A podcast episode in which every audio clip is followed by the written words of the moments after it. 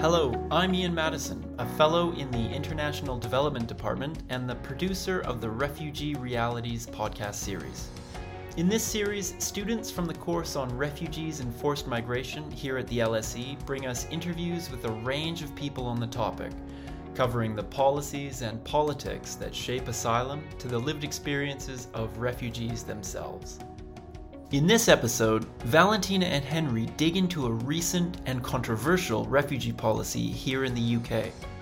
In March 2021, Priti Patel made headlines with the announcement of the government's new plan for immigration, which is set to overhaul the UK's refugee and asylum policy.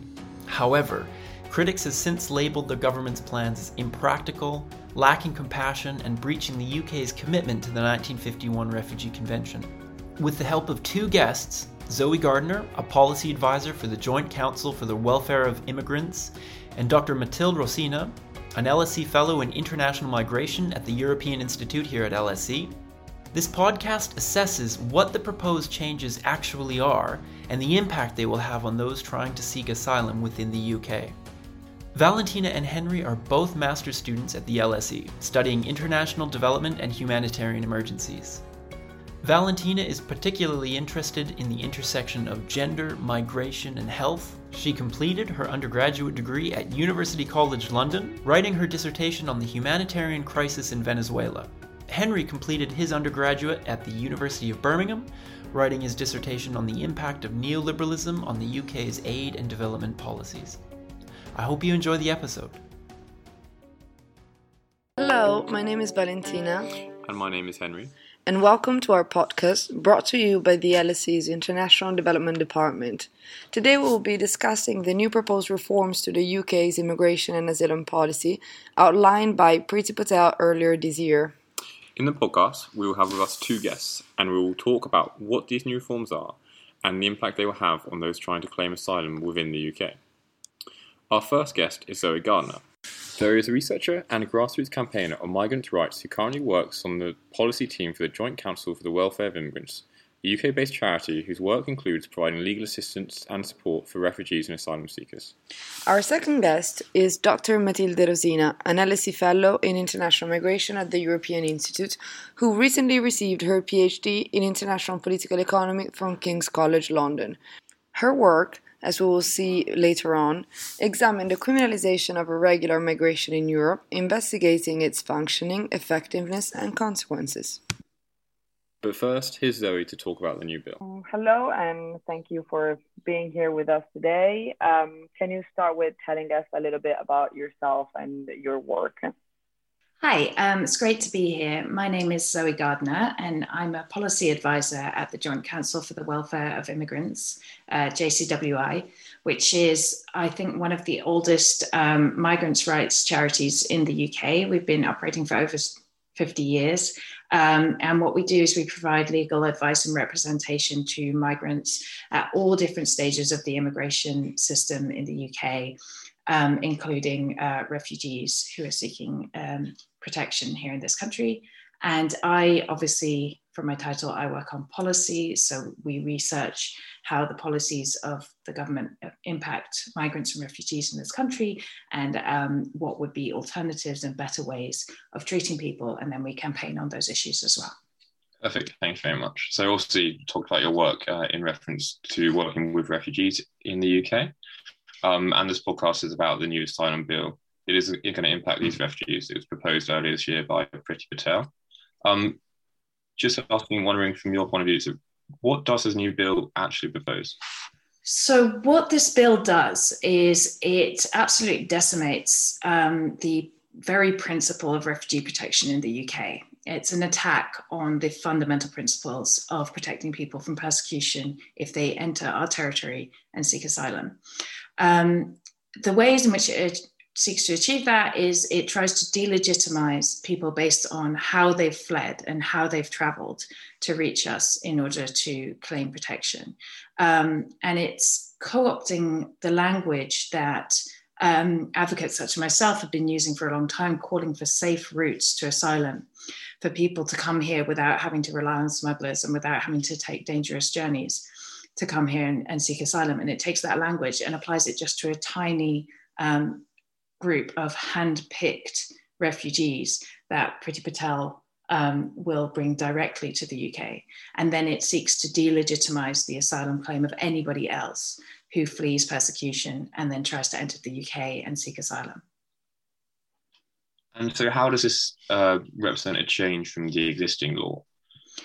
So, the changes are that um, when if a person can be shown to have come via another country um, when fleeing persecution and to have passed through another country before entering the UK, or if they can be shown to have, um, in very broad terms, a connection, whatever that means, to another country, then um, instead of examining their claim when they submit their claim for asylum in the UK, as would normally happen, um, the uh, Home Secretary will declare their claim inadmissible and then will go away while they are held in a sort of limbo situation and try to cut a deal with some other country, whether one they've passed through or one they've never been to, but the Home Office decides um, they can cut a deal with, um, and st- in order to send them away and make them no longer be our responsibility um, and, and just uh, get rid of them and, and, and, attempt to make them disappear. Um, that's, that's the basis of um, the bill. But then um, obviously, the likelihood is, I mean, we don't have any of those deals in place currently, right? Um, we, when we were part of the EU, we had the Dublin regulation, which um, assigned responsibility to one or another European country for dealing with the claims of asylum seekers. That did allow us, in some cases, to send people who had transited France, for example, back to France to have their asylum claim heard there. But we don't have those deals anymore because we Brexited. Um, and European states have made it pretty clear that they're not interested in um, taking on our asylum responsibilities now in some sort of bilateral deal. So um, it's unlikely that the Home Secretary is going to get very far with making that kind of deal. She may have more success cutting a deal with countries that have less relative power to the UK, and she may be able to um, palm off our asylum responsibilities to other countries around the world, but it's not clear. Um, and in the meantime, the people who are waiting um, in the system uh, will experience vast delays. There will be a, a greater build-up and backlog of people waiting in the system. And eventually, if she can't find somebody to send these people away to. And she accepts that she has to eventually take responsibility and hear their claim. Um, if those people are then recognized as refugees, so recognized as people who have fled persecution are, and are entitled to our protection, um, she proposes to give them a temporary status um, with the threat of deportation continuously hanging over them for another 10 years before they can finally settle down in this country. So it's vastly increasing the backlog of people being held in limbo, potentially sending people away to God knows which country, um, uh, and, and, and sort of denying our responsibility to offer them protection. And then also um, keeping the people who do eventually get their way through that system in an ongoing temporary precarious status for another decade. is giving the Home Office, which is currently not handling its brief, um, at all adequately, an, an, infinite amount more work to do, um, and uh, you know, inflicting enormous amounts more suffering and inefficiency into the asylum system. It's a complete disaster. Perfect. Thank you. So, I mean, you have touched on kind of what I'm going to ask you next a little bit now in terms of talking about what's going to happen to these refugees or the impact on them in terms of being sent away or having to wait for longer or having that kind of um, hanging over their head this idea of only temporary protection. But in reality, so without sorry, without without trying to repeat, um, making you repeat yourself too much. So what does that actually mean? These changes in practice for those trying to seek asylum, and maybe for those trying to reach the UK. Um, what it means in practical terms is I think what we've seen over the, the last year, for example, with the pandemic um, and how asylum seekers have been treated in the in, in the UK system during that time is a really worrying indication of what it means for people in, for the future. We saw how um, people have been housed in disused army barracks, um, which have been declared in, inappropriate um, for human habitation by numerous independent inspe- inspections. People have been held um, in overcrowded facilities, shared dormitories, and then that resulted in an outbreak of COVID um, in those facilities with over 100 people impacted. Um, and, and so that's the same Home Secretary who was happy to leave people in those conditions, who is now introducing a system where, as I say, people are likely to be held in limbo for much longer periods um, and more people building up and building up in the system because of these changes. So we're, we're looking at a really worrying situation for people's rights, people being traumatized by detention like conditions, inadequate conditions, um, people being penned up um, in remote areas, um, you know, and, and, and just sort of left to rot for long periods, which obviously is a violation of their rights, but also is a system that, you know, it's, it's an indication of a system that is falling apart, that isn't functioning adequately.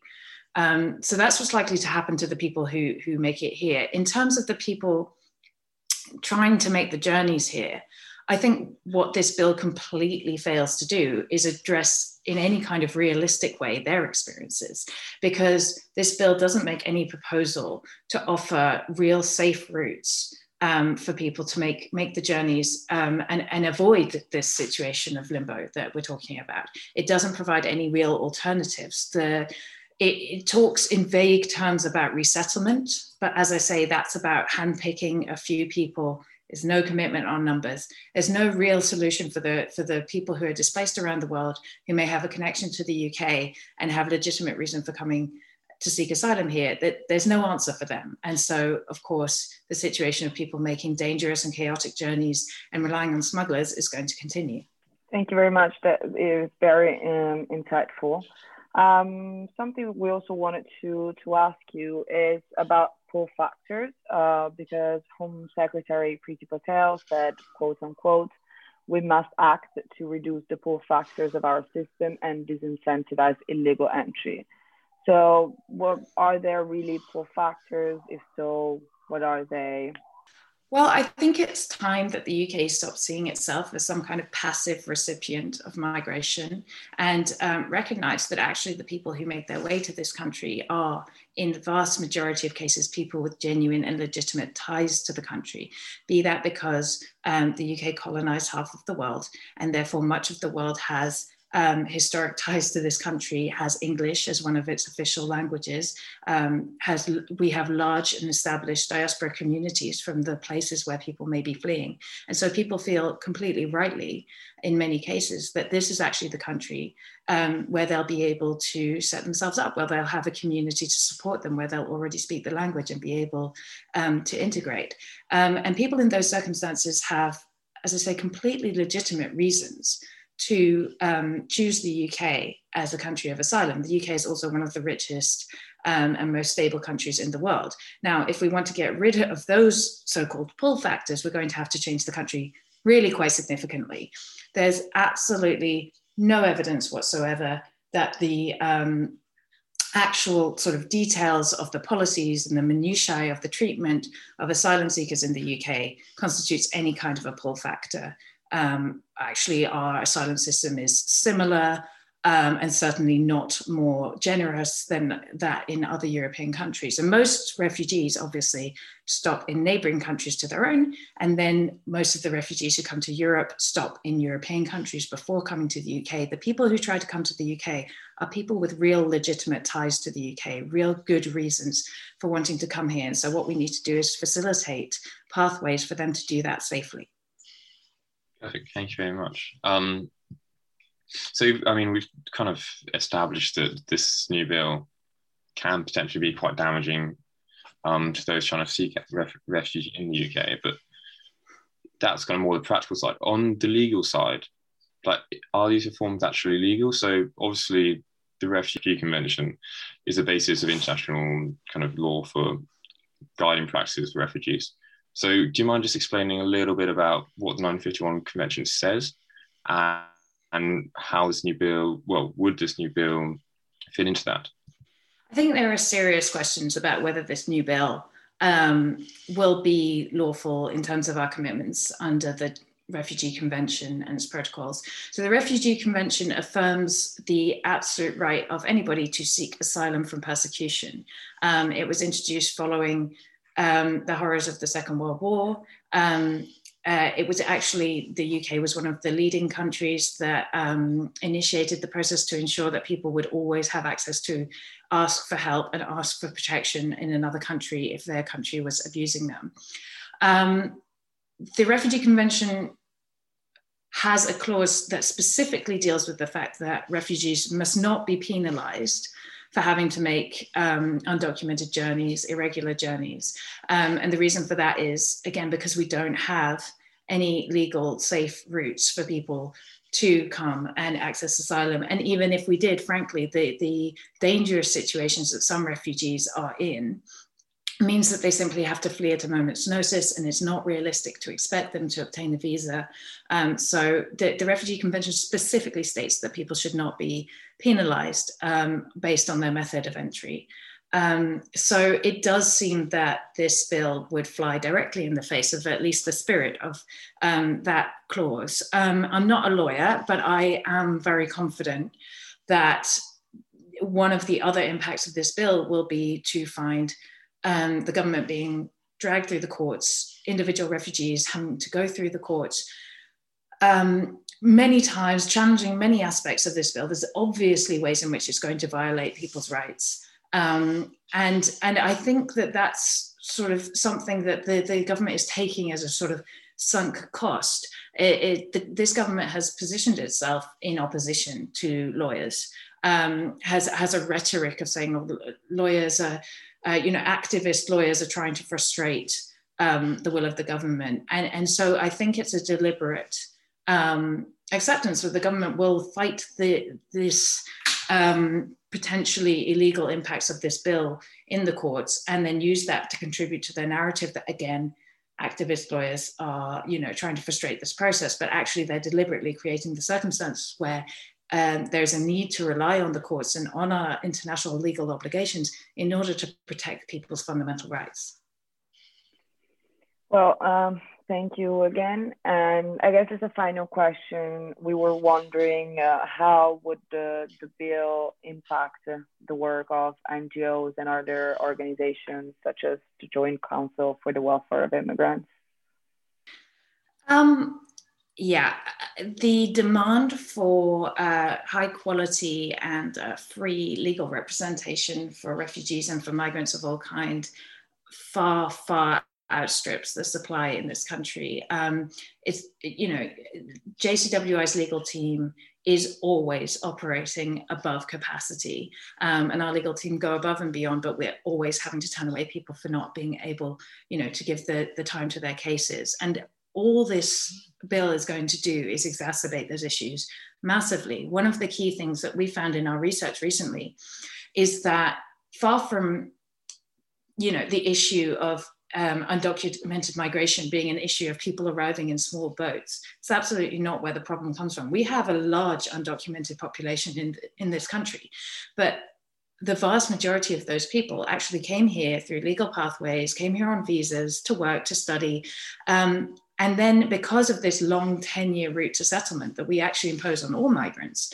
those people are unable to renew their visa and drop out of the system and then they become undocumented. And we often find ourselves representing people who had a mental health breakdown at the time when they needed to renew their visa and therefore didn't get their visa renewed. And because they are on this long 10 year route to settlement that means that of any time over a decade if they encounter some kind of crisis of this kind or just make a mistake on a form or anything of that kind then you know they drop out of the system and become undocumented. And so putting recognized refugees onto a 10 year route to a permanent status is just going to increase the number of people who end up falling out of the system. So, this is actually a recipe for increasing the undocumented migrant population in the UK, um, which I don't think is the Home Secretary's stated um, aim of the bill. Having spoken to Zoe about what the new bill is and what changes it represents, we then went on to speak with Matilde about her work, which, as we already said, looked at the criminalization of irregular immigration in Italy and France. Based on her work, we then asked what the expected impacts of the UK's new bill would be, as well as discussing the bill's role in the securitization of the refugee regime.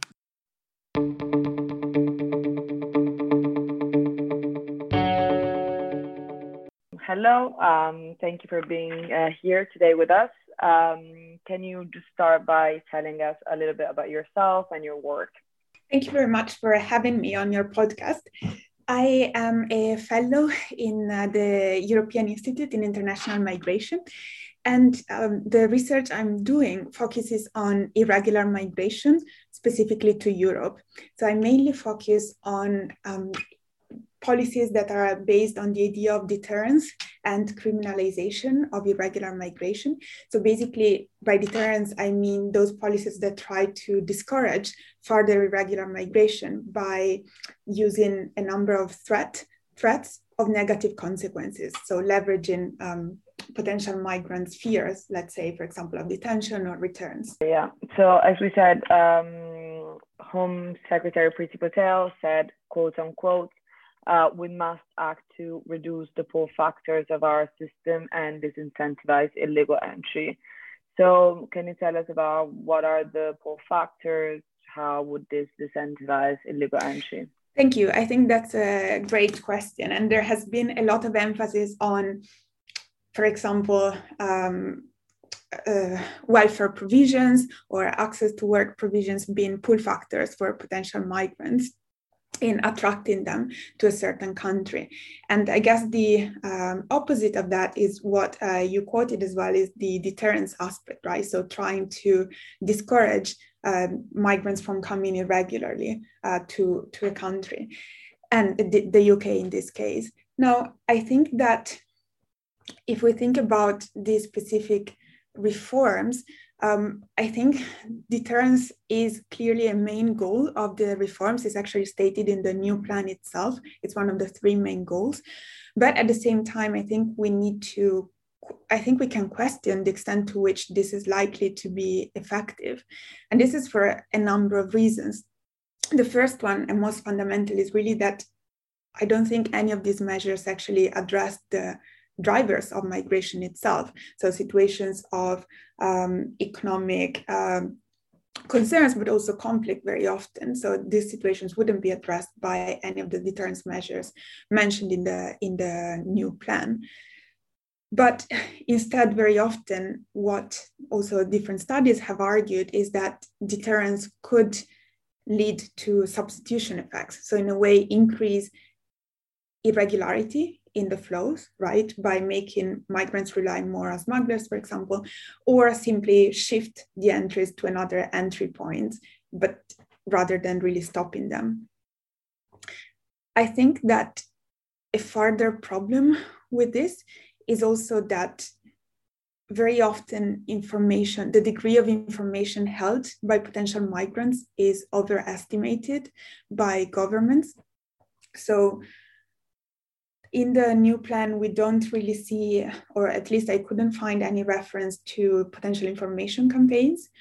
And uh, there have been several studies finding that um, you know information is not as widespread as we might think.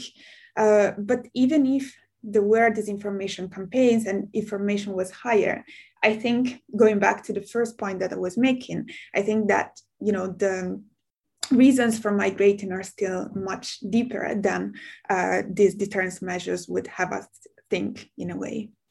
Now, linking back to your work, uh, so you wrote your PhD thesis on the criminalization of uh, migration in Italy and France. And you found that these policies, as an example of deterrence, have not been effective in those two countries.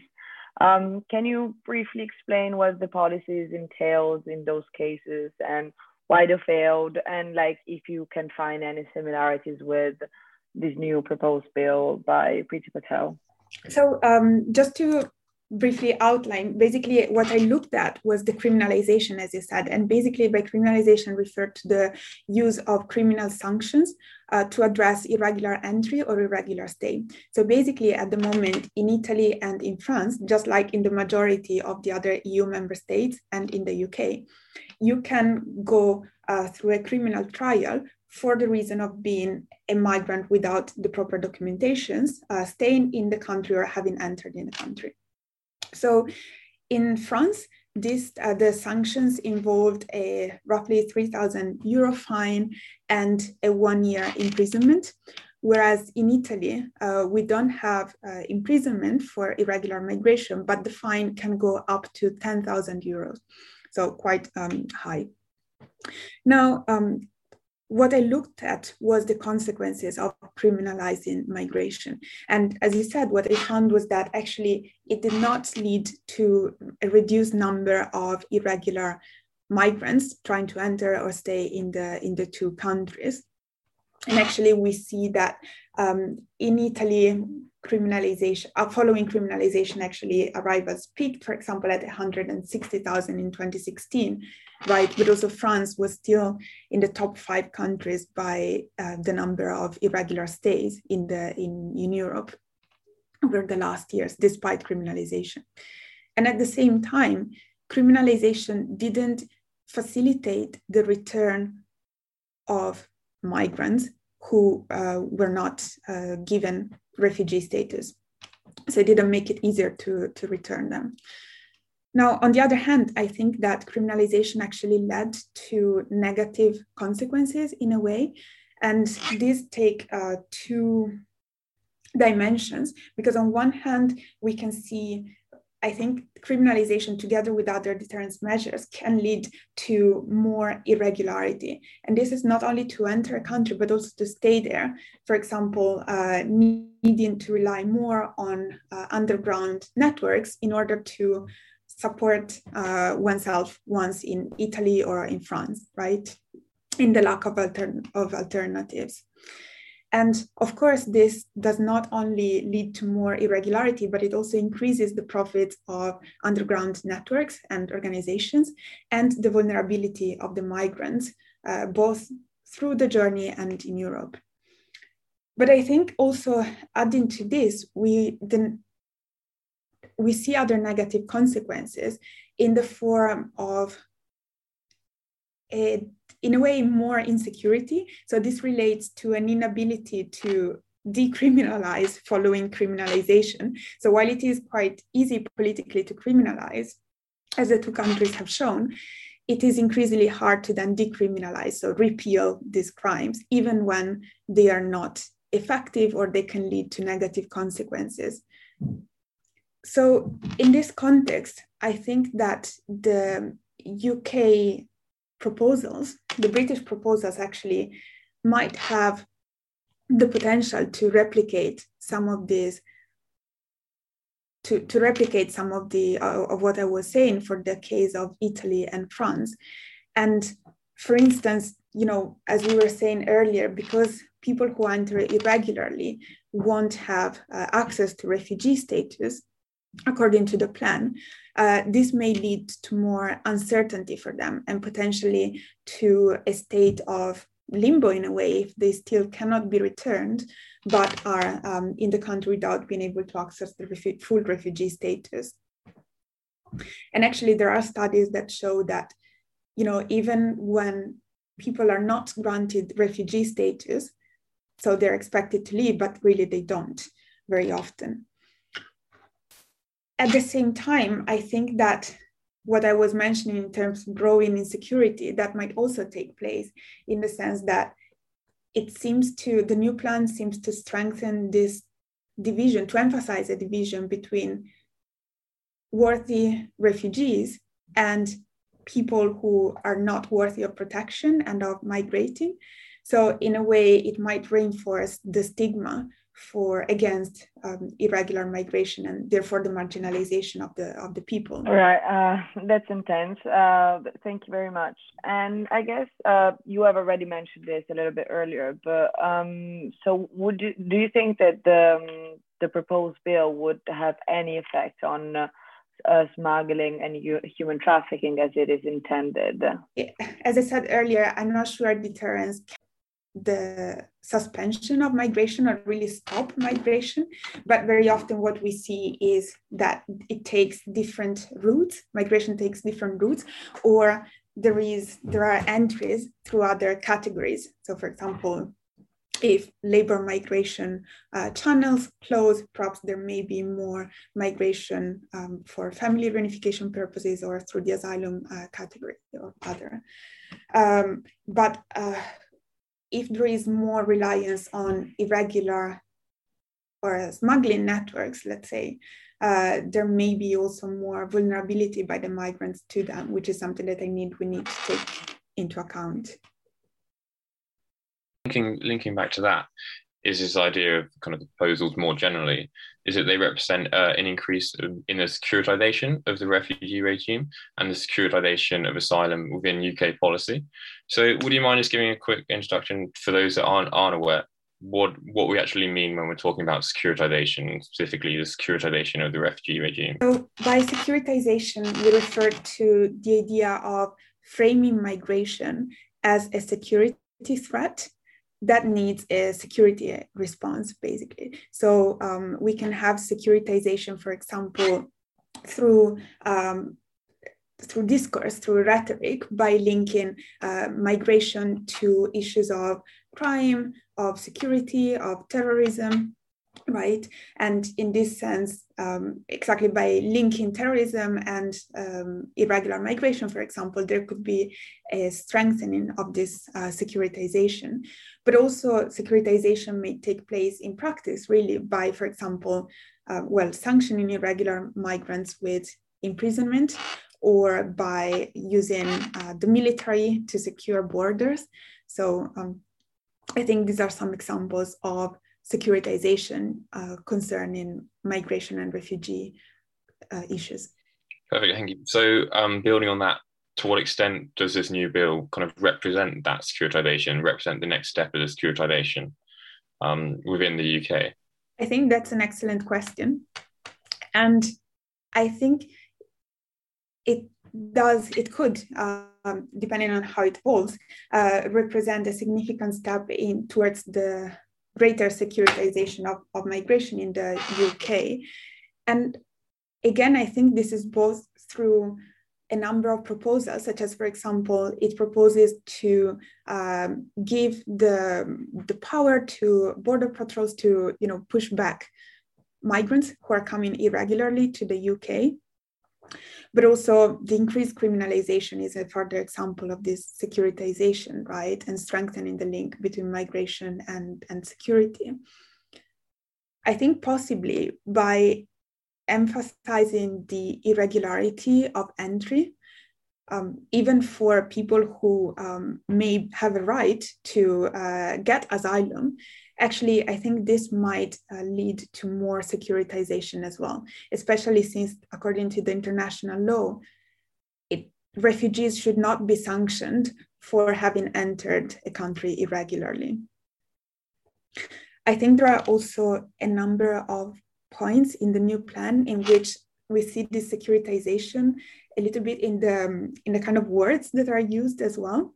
So, for example, you see very often the word illegal coming up, and there are very often associations between irregular migrants and, for example, um, well, as they say, child rapists and you know other uh, kind of crimes. So I think all these practices and use of language in a way uh, together can further securitize migration. And just to emphasize, is that kind of a trend? Obviously, we're talking about the UK today, but this is a trend we're seeing globally with the refugee regime. Um, is this kind of language that a lot of countries are co-opting at the moment? I think we do see uh, securitization, sorry, in several instances. And to go back to what I was saying earlier, I think the the risk with this is that it is politically easy again to securitize uh, in the sense of the public opinion right and the expectations that they might have in terms of control. But i think it is increasingly hard to then desecuritize migration. Uh, for example just to give an example about italy um, decriminalization was not really pursued by the government even though there were a lot of public figures who said that you know it was not effective it was counterproductive because they thought that the public would not understand. So i think that that is the risk that is implicit in securitization and criminalization. So what are the negative impacts of uh, securitizing the refugee regime um, kind of in terms of the refugees that come over? Are they then perceived more negatively? Do the is it harder for them to assimilate into the country? Right. Um, so I think it can have consequences in terms of it, it could increase the stigma associated to refugees and migrants, perhaps a bit more broadly too, uh, by associating them to, to a threat, potentially criminals, right? Potentially terrorists. And I think that this could have implications also for the marginalization, actually, of the refugees or migrants more broadly too. In terms, th- there is already higher unemployment. There are already higher unemployment levels for foreigners than for natives, for example, both in Italy and in France. And with more securitization, I think there is the real risk of this greater stigma and marginalization of refugee communities.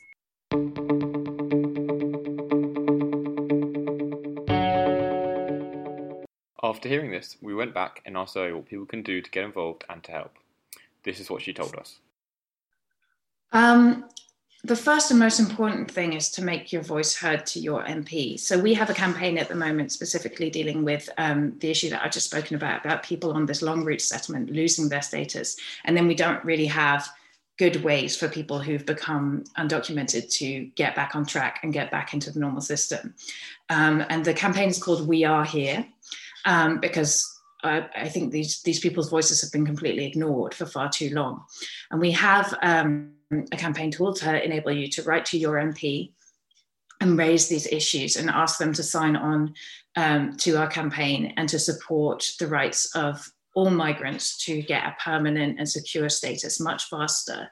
Um, so, so we're, we're calling on people to, to please, please write to your MP and let them know that, um, you know, this narrative that the government is, is relying on, which is that the people want a cruel and a tough and, and, and, and an exclusionary immigration and asylum system is actually false. And actually, people want a system that works. People want a system that treats people with dignity, and people want to protect people and offer them safe routes to protection. Um, thank you all for listening. Uh, hopefully, you've all learned something new today. I know we have. And if you want to get involved in the campaign mentioned by Zoe, please go check out the Joint Council for the Welfare of Immigrants website. Thank you. Bye bye. Thanks for listening to this episode of the Refugee Realities podcast series, hosted by the Department of International Development at the LSE.